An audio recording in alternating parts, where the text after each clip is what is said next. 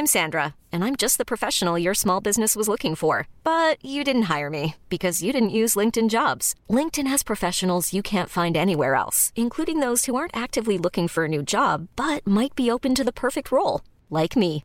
In a given month, over 70% of LinkedIn users don't visit other leading job sites. So if you're not looking on LinkedIn, you'll miss out on great candidates like Sandra. Start hiring professionals like a professional. Post your free job on linkedin.com/achieve slash achieve today. Since 2013, Bombas has donated over 100 million socks, underwear, and t-shirts to those facing homelessness. If we counted those on air, this ad would last over 1,157 days. But if we counted the time it takes to make a donation possible, it would take just a few clicks. Because every time you make a purchase, Bombas donates an item to someone who needs it. Go to bombas.com slash ACAST and use code ACAST for 20% off your first purchase. That's bombas.com slash ACAST, code ACAST. Planning for your next trip? Elevate your travel style with Quince. Quince has all the jet setting essentials you'll want for your next getaway, like European linen, premium luggage options, buttery soft Italian leather bags, and so much more. And is all priced at 50 to 80% less than similar brands. Plus, Quince only works with factories that use safe and ethical manufacturing practices. Pack your bags with high-quality essentials you'll be wearing for vacations to come with Quince. Go to quince.com slash pack for free shipping and 365-day returns. Hej och välkommen till podden Fint, fult och pengar. Jag heter Isabella Löwengrip. Och jag heter Anna Björklund. Idag så kommer vi reda ut varför Camilla Läckberg har bantat så mycket. Har Isabella en sonkropp? Mm. Handlar valutadebatten endast om männens ego? Och vad är den egentliga anledningen till Frankrikes kravaller? Det här är Fint, fult och pengar, podden om kulturen, näringslivet och punkterna i samtiden där de två möts. Camilla Läckberg har sommarpratat. Mm. Jag lyssnade på det på vägen hit. Um, mm, vad ska man säga? Det var inte jättemycket nyheter, så här har folk pratat i 15 år. Varför gör hon det nu? Jag tror att det här är någonting, att det kom väldigt naturligt för henne. Mm. Att det här är det som har upptagit hennes tid och energi under en så lång tid. Mm. Alltså det blev naturligt att det är det här som jag vill prata om. Mm. Och jag Hela sommarpratet handlar om då hennes vikt och hennes eh, kroppsrelaterade självhat. Mm. Mm. Men det, jag upplevde det inte som ett, någon form av så brandtal till andra kvinnor, till samhället, att det här inte, det här, så här kan vi inte ha det. Jag upplevde snarare mer en, en kanske en, en förklaring till varför hon har gått upp i vikt. Just ja, Att hon klev tillbaka till någon form av så här, in i en tonårsroll mm. och att man måste berätta att det här hände. Vilket Ja. är lite sorgligt för jag eh, fokuset som hon själv upplever på kroppen och maten och hur hon ser på sig själv sitter ju mycket i hennes huvud. Ja, det är exakt det jag, tänk- tänker. jag ser ju bara den här stjärnan som är liksom en av världens största författare. Ja. Alltså hon är en exportprodukt som man är väldigt stolt över. Mm. Så, jag, det blir lite tråkigt att, att det var den, den nischen bara. För det är så mycket som man vill höra om, henne. Ja, exakt. Hon pratar också väldigt eh, mycket om hur smart hon är hela tiden i det här. Det blir kanske lite roligt för att jag känner hela tiden så här, fast det här, Eh, hela det här programmet säger att du kanske inte har en så Alltså så jävla smart var det ju inte. Utan jag tyckte hon hela tiden lät som Allting handlade liksom om hävdelse, allting var en tävling. Jag tyckte det var, det var ganska eh, det var en ganska barnslig liksom ingång. Man kan ju liksom ha vad ska man säga, problem med sin kropp eller problem med ätstörningar av, av en miljon olika anledningar. Men hennes anledning var ju att hon bara vill golva alla hela tiden.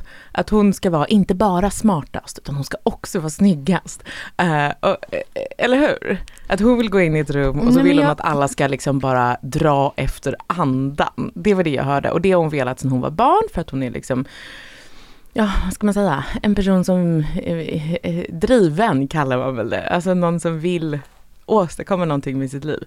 Men, men Men så... jag, jag, jag gillar att hon hävdar sig. Ja, exakt. Jag, jag tycker hon är cool. Men hon måste ju förstå då vad det är. Att det är det som är, att hon är en sån jävla liksom, eh, vad ska man säga, eh, stridspitt. Eller hon vill liksom, hon, hon vill vinna. Hon vill vara bäst. Mm. Hon vill- vill vara bättre än alla andra. Hon pratar Mm. också alltid om alla andra kvinnor som var så jävla snygga och så jävla smala. Och att hon liksom vill krossa dem Mm. ungefär. Och det, det är väl fine. Men, men det är ingen som tvingar henne att vilja krossa alla andra. Alltså, Nej, och det, nej men exakt, och det är det jag reagerar på. Det här var ett, ett tal för henne själv. Alltså, ja, det här var ett psykologsamtal för att bevisa, ja. för att förklara för andra att ja, jag tror inte... Ah, Men fattar hon inte det själv tror du? Att tror- det är det hon vill? Att hon bara vill krossa folk? jag hade velat att hon hade lyssnat på det här samtalet Ja. själv, eh, till sig själv och förstått att det här är hennes hjärnspöken. Ja. Och jag har haft samma problem så jag vet hur jobbigt det är. Ja. Men att andra människor ser inte henne så här utan det är de här få flashbacks-trollen. Mm, mm. Så man vill ge henne en kram och säga, vet du vad? Alla vi andra ser hur duktig du är. ja. Punkt slut. Ja. Ja men ja, exakt. Ja för jag känner också så här, jag kan ju också ha den em, liksom eh, instinkten eller liksom lite läggningen kanske att vilja Krossa. vara bra. Ja, vilja golva folk liksom. Men har inte vi alla framgångsrika kvinnor samma sak? Det är ju vårt bränsle. Ja, men man Kvinnor vill liksom, hatar ju varandra. Man vill inte gå obemärkt förbi. Liksom. Nej. Nej, man vill inte. Em, Men känner du mest att du vill krossa alla eller bara kvinnor eller inkluderar du männen i det här krossandet, bevisandet också? Nej men det jag måste, nej, eh, alltså det, det, jag vill nog inte kanske krossa andra på det sätt som jag tyckte det lät som. För det bara, hur andra liksom ser ut, det, alltså det skiter jag ganska mycket i. Um, men däremot så vet jag liksom att jag själv vill ehm, ja men precis som att jag vill då åstadkomma saker med mitt liv och mitt kanske a- arbete och liksom göra någon slags avtryck och så. Så vill jag också eh, se hyfsad ut. Mm. Att, och, och ha, att jag har liksom ganska höga ambitioner med, jag vill ha, precis som att jag vill ha ett fint hus och jag vill liksom vara eh, en, en mm, bra människa, förstår du? Så vill jag också att mitt utseende ska matcha. Men det handlar inte så mycket om någon så här kapplöpning kvinnor emellan. Jag vet inte, det var där jag kände att det var lite, lite omoget liksom. Jag vet inte. Mm. Något som jag tyckte var Det var ett väldigt ä- ärligt prat och det som, som blev så sorgligt var att hon sa så här att jag vill inte bara vara smal, jag vill vara mager. Mm, mm. Och, och den... ehm, Det är just för att drämma alla smala, eh, liksom, slå dem på fingrarna. Att vara så ännu Att jag smalare. vann. Att vara smalare än de smala så att säga. Mm. Det var det jag hörde i alla fall. Mm. Jag, bara, jag tyckte det var så sorgligt och att jag kan också relatera det här att man kan vara hur framgångsrik som helst. Men, men har man inte den kroppsidealsformen som samhället förväntar sig att ha, då, då, då spelar den här karriären ingen roll. Nej. Och det är det som är så sorgligt. Som kvinna så kan man vara så extremt framgångsrik. Men är det någonting att du sticker ut med kroppsideal eller att man inte ser jättevacker ut, då spelar karriären ingen roll. För att Mm. utseende, hur andra tittar på oss, och vi tittar på media, så, så går utseendet alltid före. Alltså som, som kvinna så är du mer lyckad som att vara halvduktig på någonting. Men är du skitsnygg så, Mm. så vinner du mot den superduktiga kvinnan som är halvsnygg. Alltså, ja, det... Men det är ju liksom om man ser det på det sättet att det är just någon slags så här, eh, intern tävling just. Alltså för jag tänker att det finns ju jättemånga framgångsrika män som liksom överhuvudtaget ingen känner igen eller alltså där ingen bryr sig om hur de ser ut överhuvudtaget.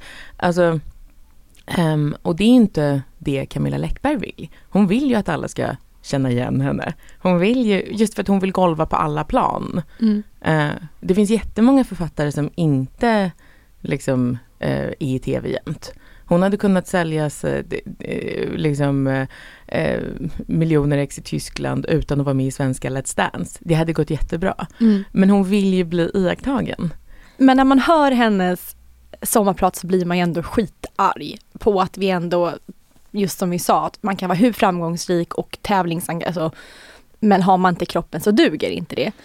Och det måste ju ändå landa i att vi kvinnor har ju alltid kommit på andra plats mot män och att vi alltid har setts historiskt som, ja men just som objekt. Att männen jobbar, drar in pengar, vi kvinnor är objekten. Och är, om man bara har varit ett objekt så är det också lättare för samhället och männen att säga det är så här man ska se ut. Det är mm. lättare för dem att sätta ett ideal att, för att vi har inte varit något mer än så.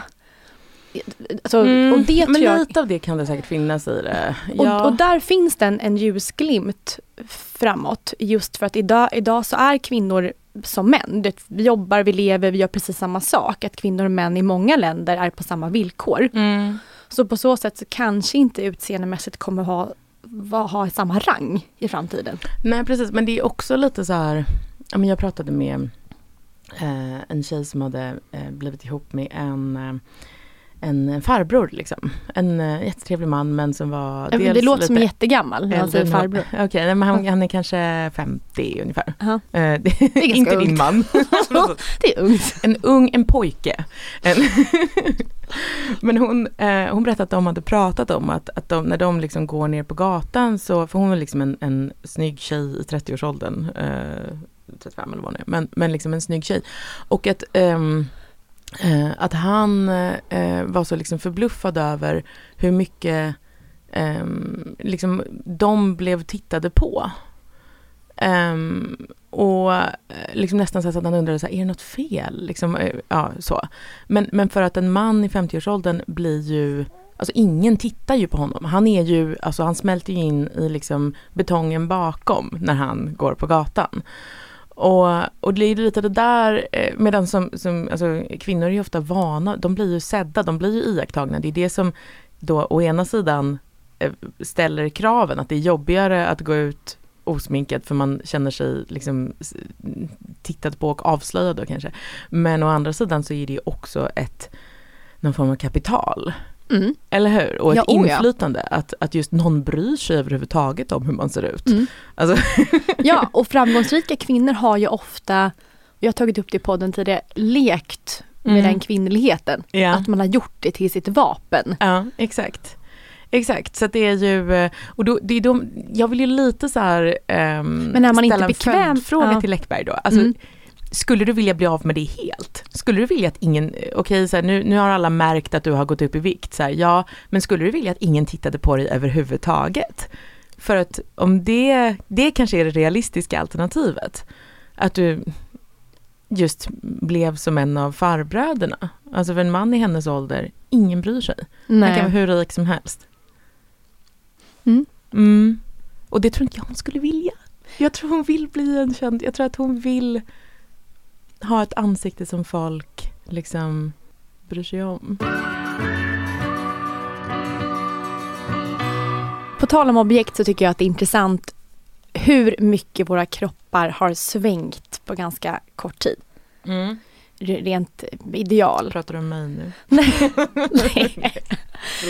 Nej men om vi bara tittar lite historiskt så blir man ganska ledsen i just hur vi trycks in i olika typer av former.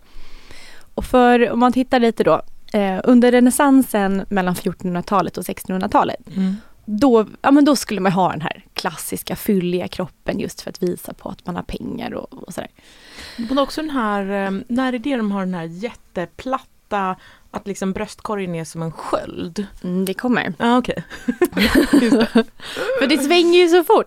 Och 200 år senare, då är vi på 1800-talet, en viktoriansk era, då kommer den här späda, fragila kroppen. Mm, mm. Man är blek, man är smal, man är skör. Mm. Så bara där på liksom 200 år, alltså typ några generationer, så har mm. vi gått från den fylliga kroppen snabbt ner till den här späda, smala som inte kan klara sig själv. Mm, mm, bara det är väldigt sorgligt. Sen efter det, eh, vid 1900-talet, då kommer vi till den här androgyna stilen. Så Precis. då har vi fortsatt trenden med att vara den här späda till att bli mycket mer pojkig. Absolut inga bröst, man ska se lite pojkig ut. Du tänker liksom 20-tals... Uh, mm, Exakt. Mm, mm. Och sen så ska alla se ut så. Sen går det några år Och då hamnar vi på 50-60-talet. Och då ska man absolut inte ha den här späda pojkkroppen utan då ska man ju ha den här superfylliga kroppen igen fast i en timglasform. Mm, mm, mm, mm. Det är jättesorgligt hur det svänger på en gång.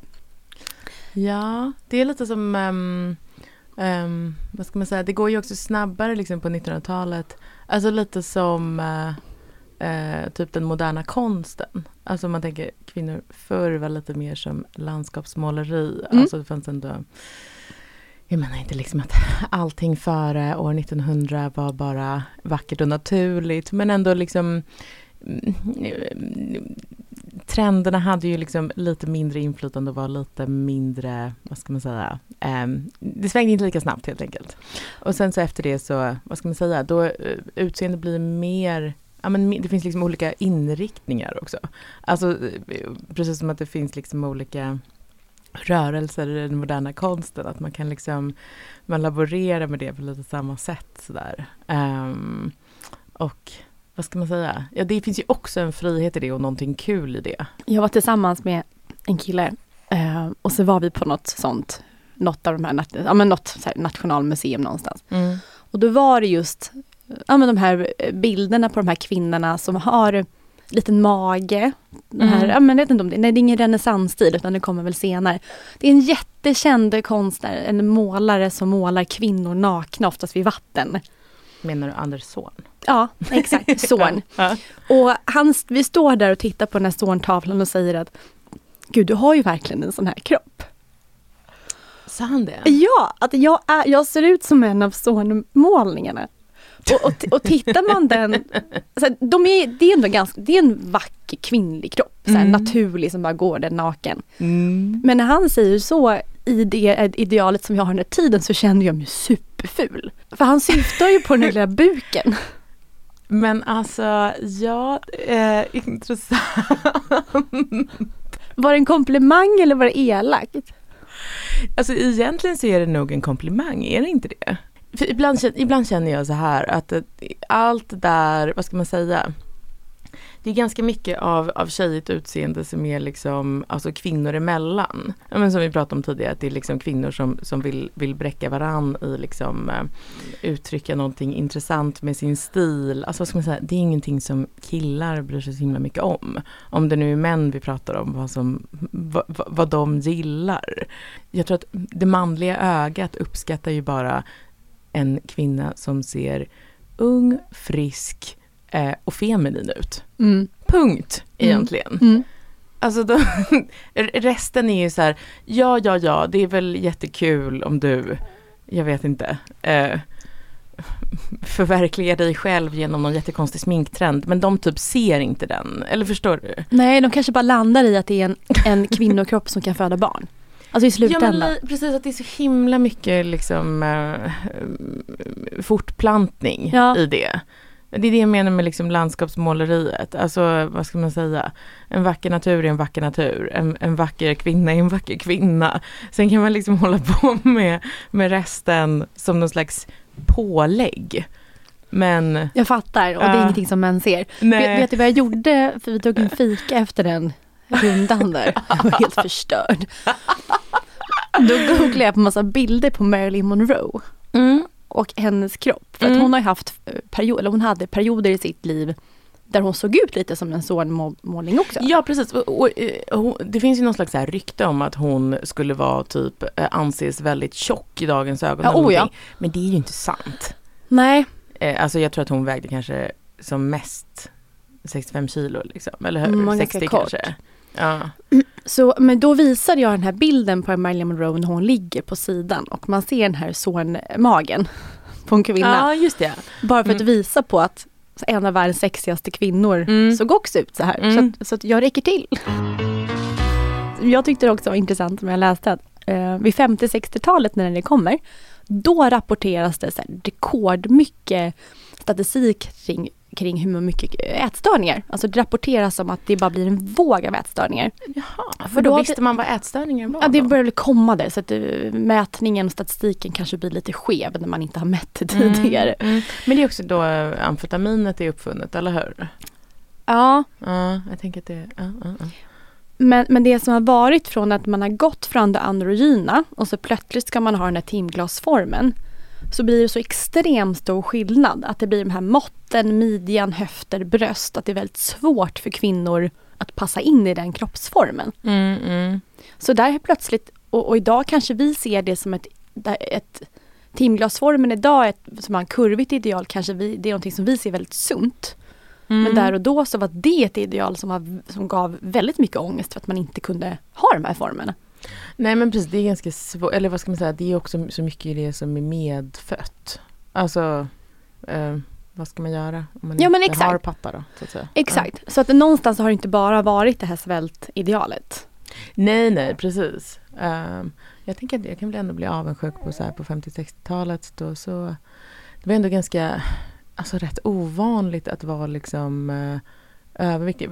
Läckberg pratar ju om att hon så här går upp 20 kilo på några månader.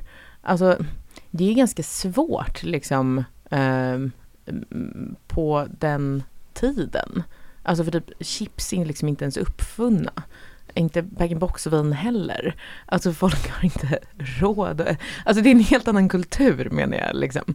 Hamburgaren är typ inte lanserad i Sverige. Alltså det är liksom, ja det är någonting annat. Så du undrar vad man åt för att bli tjock förr i tiden? Ja men de var ju inte tjocka. Alltså de var ju inte det. Om, om det var någon som hade gått upp i vikt, men då var det kanske så här ett par kilo. Alltså eh, det är ju en veckas liksom hoppa över frukost bort. Ja. Förlåt den- med triggarna. men, men den kroppsidealstrenden som jag längtar efter, Mm. det är när det är liksom vackert med en liten mammamage. Mm. Mm. Som Zorn, om man går tillbaka. Mm. Att det finns, att den platta magen inte är idealet. Utan att det, det är, och så här är ju många andra delar av världen. Ja. Men att den här lilla magen som man oftast gömmer, i mitt fall oftast med ett par höga trosor. ja, Att det är den som blir sexig. just det. För så har det ju varit och Men är det i många tror jag, länder. återigen, jag tror många tycker det. Tror du? Ja. Det, det har bara blivit den här jättekonstiga grejen i tjejvärlden att man ska vara så jävla pumpad. Ja. Alltså att folk ska vara så himla himla starka. För den trenden kom, för den, det är som om vi går tillbaka, för den trenden kom då på 80-talet. Då lämnar vi Ja, kurvorna. Och, då vi ska inte, och då ska vi inte bara vara späda, utan vi kvinnor ska vara vältränade och Just solbrända. ja. Mm, mm. Ja, åh gud. Ja. Och 90-talet, då ska vi inte vara vältränade längre. Då ska vi vara bleka och, och anorektiker. Just det, precis. Sen kommer den. Ja, sen börjar man ju liksom komma ihåg själv. Ja. Ehm, mm. Men när man tittar på det och zoomar ut så är det, alltså det är fruktansvärt. Ja, men det är också så ju att alla, alltså trender är ju per definition fula, alltid. Alltså det är, det, det är lite det som är grejen. Ehm, och att liksom stå emot dem har ju alltid liksom sitt värde. Det är lite det jag menar med Läckberg. Alltså, eh, det, det, det, är ju det enda liksom tipset som håller över tid. Och det vet väl alla. Att man ska liksom inte ryckas med så jävla mycket. Det går väl jättebra om hon äger att vara liksom, ja jag vet inte, eh, som Ursula i Lilla Sjöjungfrun. Kör hårt, det är väl en härlig powerstil. Jag vet inte. Det är ingen som förväntar sig att Camilla Läckberg ska vara liksom något litet grässtrå. Eller hur? Nej, och det är Hon väl det. en ångvält? Exakt. Alltså i karriärsångvält. Ja, och det, det är väl alltså egentligen att ha en kropp som matchar sin ångvältspersonlighet.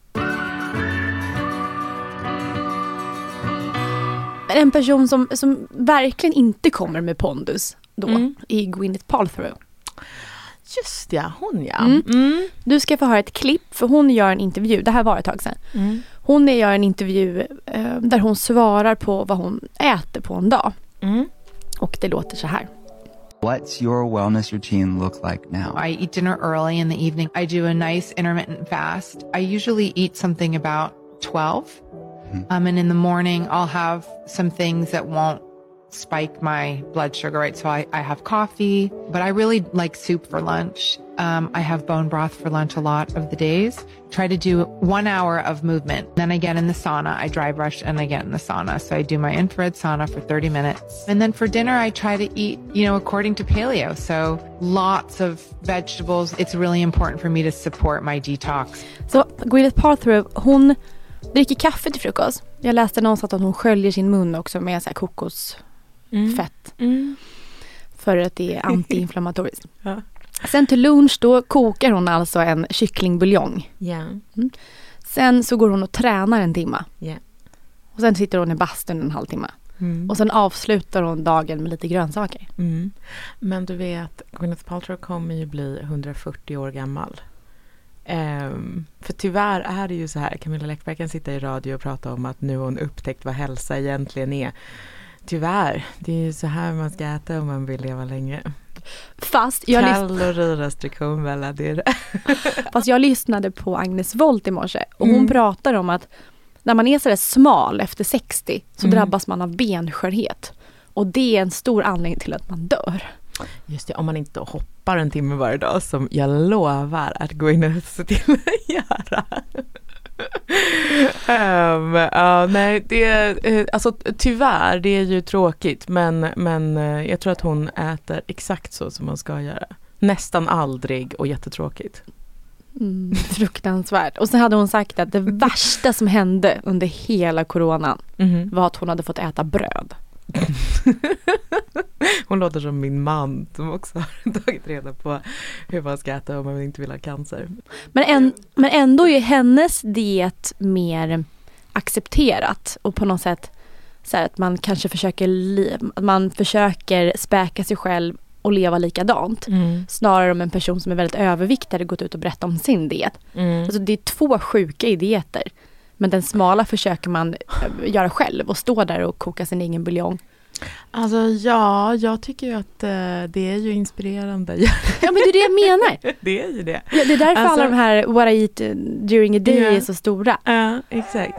Eh, men det, mm, för att, alltså, jag har ju också det här, ehm, om, mm, min erfarenhet av eh, det här de senaste åren, alltså jag inte, går, går inte runt och liksom hatar min kropp, jag har inga så här jättestora liksom ehm, det är inte så psykologiskt komplicerat för mig.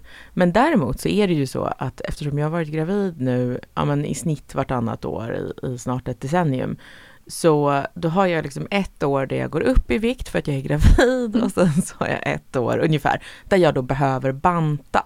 Alltså inte liksom så här att för att passa in i något, något ideal så utan liksom det är inte så himla kul att väga mycket. Det är inte så himla kul att vara liksom eh, stor på det sättet. Och det är ju faktiskt inte så friskt heller. Alltså, och kvinnor, hade jag inte liksom gått ner i vikt varje, vartannat år, då hade jag ju bara gått upp. Och det är inte så bra, för sen så går kvinnor i snitt upp ett kilo om året efter 40 dessutom. Alltså då, ja, då hade jag typ knappt kunnat röra mig snart. Alltså, det, det går inte helt enkelt. Så då måste jag banta då vartannat år och det, um, så är det ju i, ofta i ett människoliv, att man behöver det ibland. Liksom. Och eh, då är det ju Gwyneth Paltrow-stilen som funkar allra bäst. Gud vad hemskt. Men, men på TikTok är alla 11 år gamla och eh, då kan man ju hålla på så och sitta på sina höga hästar och bara eh, lära sig acceptera sig själv. Men sen när man har fött några barn, men då är det allvar plötsligt. Mm. Mm. Vi brukar eller jag brukar inte prata så mycket om mig själv med podden men jag vill ändå avsluta det här samtalet med att för ett år sedan innan jag började på min ätstörningskliniken. Mm. Då hade jag tänkt precis som Läckberg. Det här självhatet, att man inte kan sluta äta när det är en tröst och allting. Jag hade känt igen mig i varenda ord. Mm. Nu efter ätstörningskliniken är min hjärna så omprogrammerad. Alltså på, på riktigt. Ja. Så att jag, äl- alltså jag älskar min kropp. Mm. Är inte det sjukt? På ett år hur man kan gå från ett riktigt självhat där jag inte ens kan stå i spegeln och titta på mig själv naken efter en dusch eller en smörja, ja, eller en smörja in mig själv med en body lotion för att då känner man liksom fettet på kroppen. Är det sant? Ja, till idag att kunna stå i badkläder i bikini inför vem som helst. Ja. Och det tycker jag är häftigt hur man kan lura, alltså hur man kan programmera om sin hjärna. Ja. Ja, Läckberg kanske bara skulle gå i lite behandling. Jag tror det. Ja. Jag tror att verkligen hitta en bra ätstörningsklinik och inte bara gå till vilken psykolog som helst för de kan inte ett skit om det här. Mm. Mm. Så stor rekommendation, Mandometer.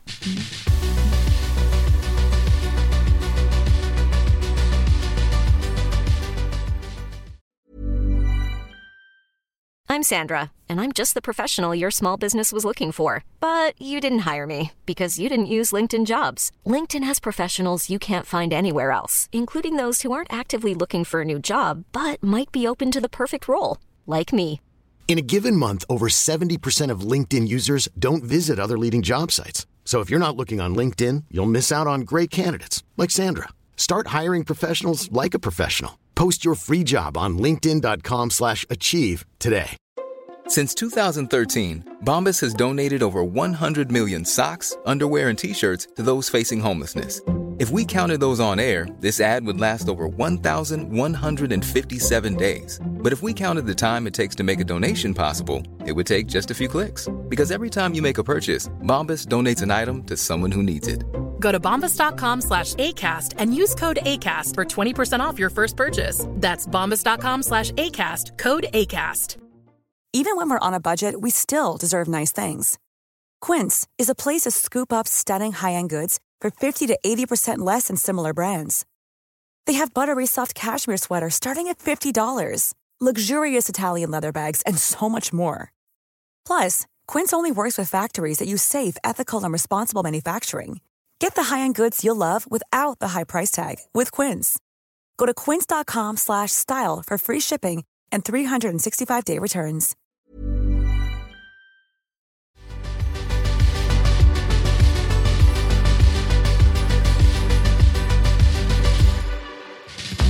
Har du någon relation till Läckberg? Första gången som jag träffade henne så skulle vi vara med i Renés brygga. Mm. Ja, just det. Ett sånt här uh, uh, kändisar pratar med varandra program på tv. Mm. Mm. Exakt. Mm. Och, eh, och vi ska, jag är 24 Mm. och vi ska vara i skärgården. Mm.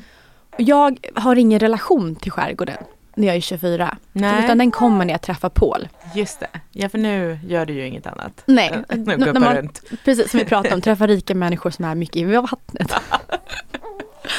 Men som sagt, så att jag ska hoppa ner i en, eh, en motorbåt och vi ska ta oss vidare till den här skärgården där vi spelar in Renés brygga. Mm. Jag hoppar ner med min Chanel-väska Mm. och Läckberg kommenterar att man har inte Chanel-väsk på sig i skärgården. Alltså det här är helt fel. Att man kan inte gå med en Chanel-väska utan man kommer i en sån här sladdrig tygpåse och sneakers. Vindjacka och eh, just ja, man ska vara lite så nerklädd. Ja, lite Ja. fräsch tjej som bara hoppar ner i ett randig tröja och ett par jeans. Och det här berättar hon för dig då? Ja, Ja, snällt. och jag, jag kände mig så fel, verkligen. Att jag hade, jag hade verkligen lagt fram min outfit kvällen innan. Du hade ju tagit på dig det finaste du hade Ja, då. oh ja. jag det det finaste jag hade. Och då var det en beige Chanel-väska som är så här gulddetaljer. Ja, ja. Och, hon, och jag, helt plötsligt så kände jag mig att jag kände mig så fel. Och sen var jag gravid men jag, innan man, man berättade om ja, det. det är det värsta. Kom i ett par klackar, kilklackar då i och med att det är en båt och en liten klänning. Ja. Och efter det så, så, så, så var jag lite, det påverkade mig sen under hela, hela vistelsen. Men det förstår jag.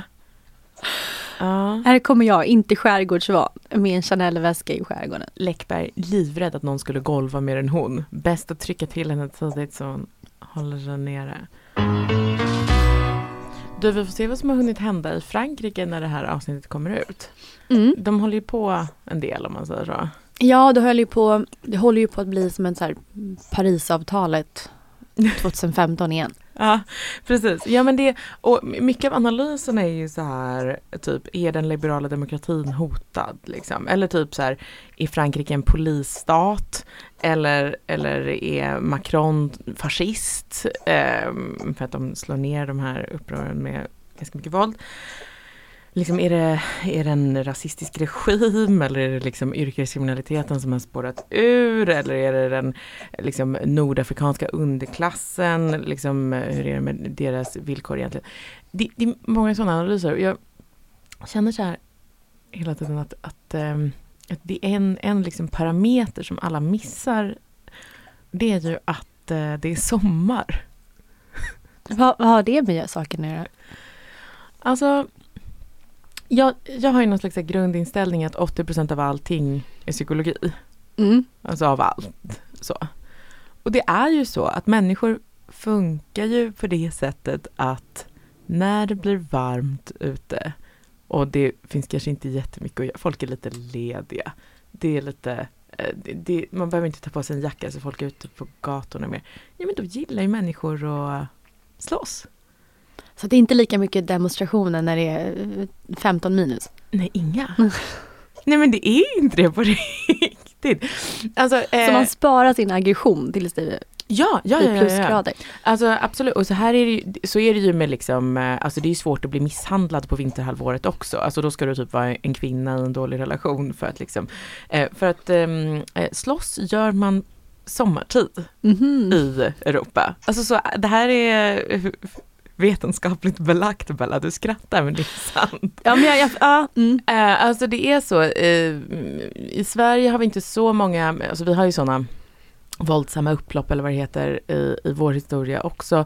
Det finns en så här lång påskhelg på, på 40-talet när, när så här hela eh, Södermalm och polisen drabbade samman. Eh, ja, en, en annan påskhelg för några år sedan också. Ja ah, just det, ja precis. Mm, mm, så det kanske ligger någonting i det. Undrar om det var extra varmt då. Det skulle inte förvåna mig. För det brukar vara antingen liksom i, i um, en, en lång helg under senvåren um, eller då liksom uh, sommartid, varma klibbiga nätter. Man drar runt på stan och uh, letar efter någon och liksom spöa. Uh, så här är det bara. Det kanske har just med att man måste demonstrera och sabotera när man inte har jobbet att gå till.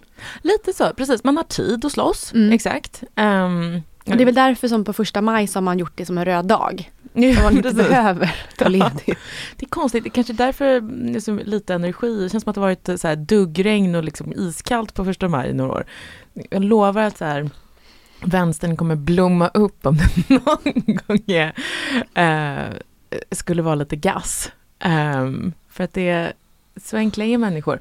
Så att visst, det kan finnas massa av de här mekanismerna i bakgrunden.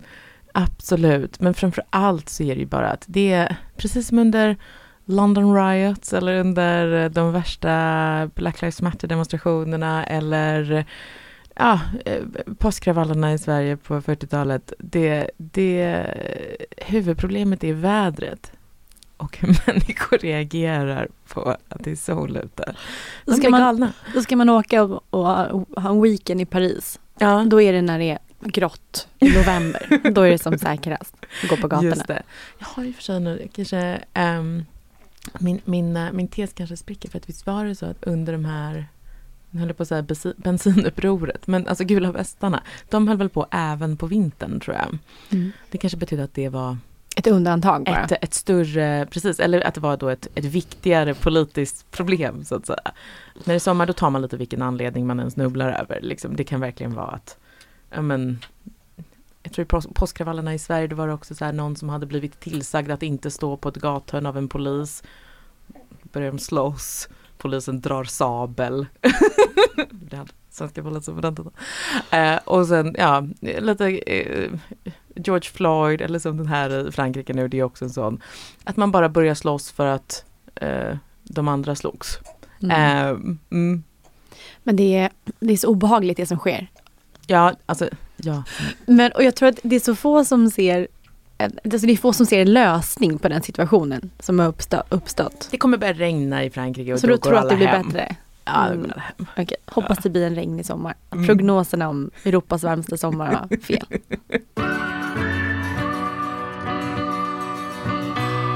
Men du vet det här med att eh, vi lever i ett manssamhälle. Oh ja. Mm.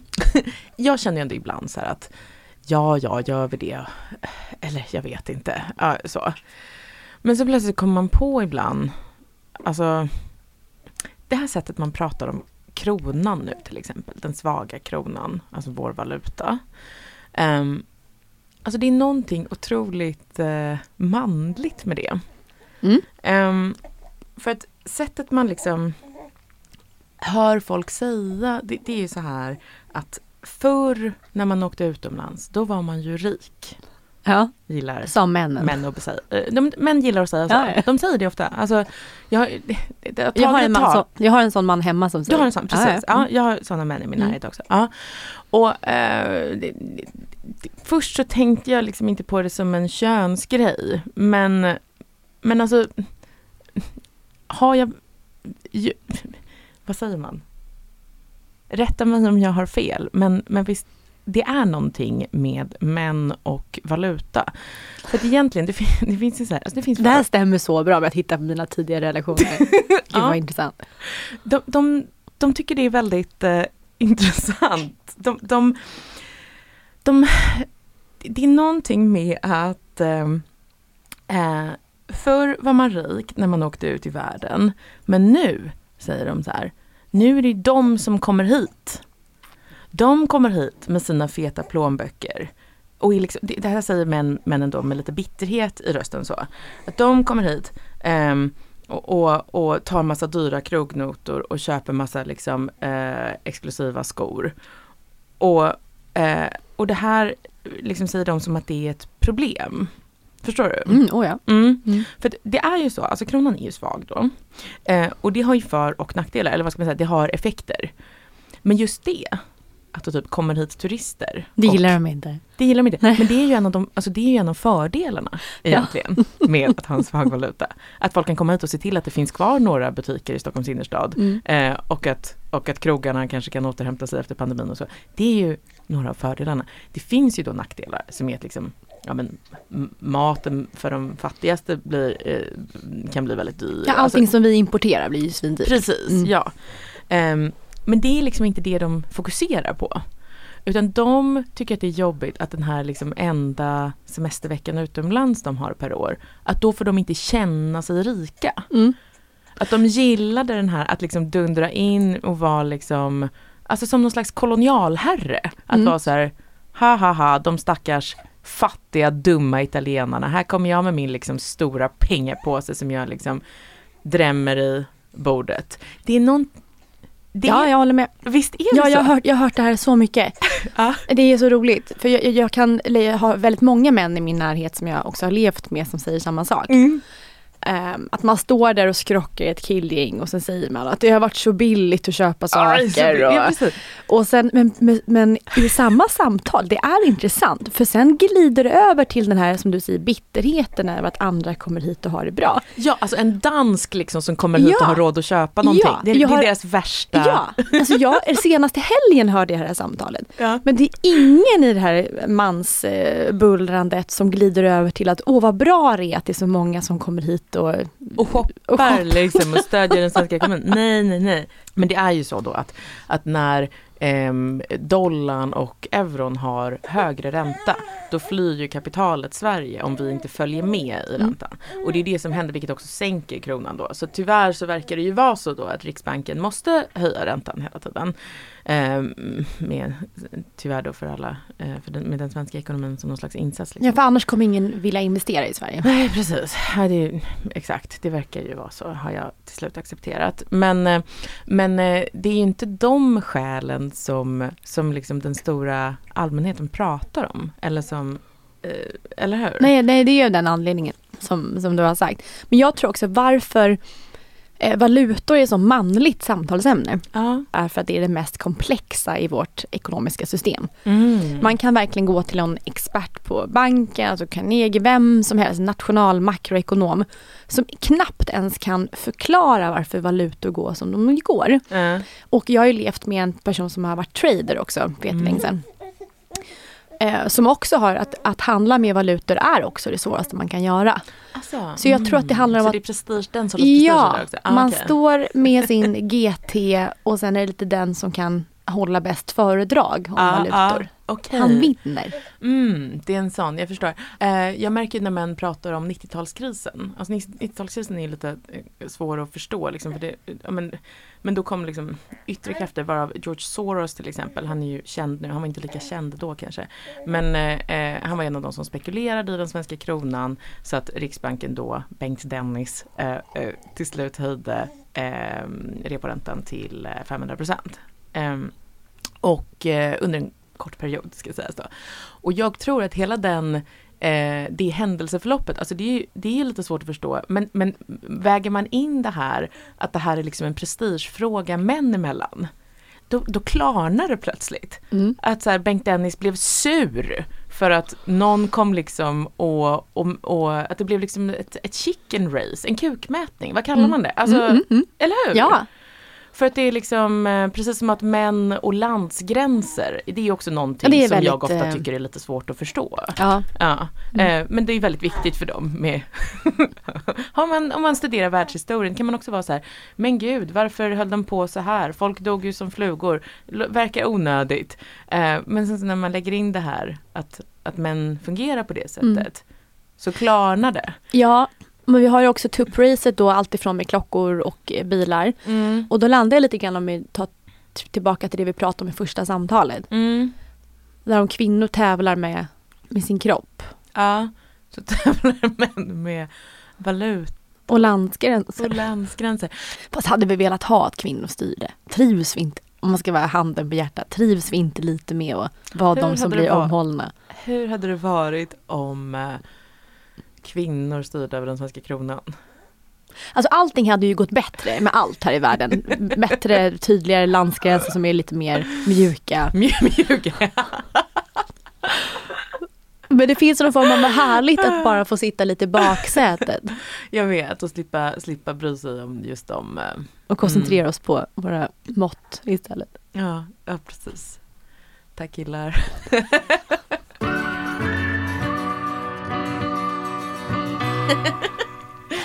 du, eh, det här var fint lite pengar va? Mm. Ni kan höra oss varje torsdag, till och med under hela sommaren. Alltså ja, vad, vad duktiga vi är. Mm. Alla sommarlovet och vi. Mm. Mm.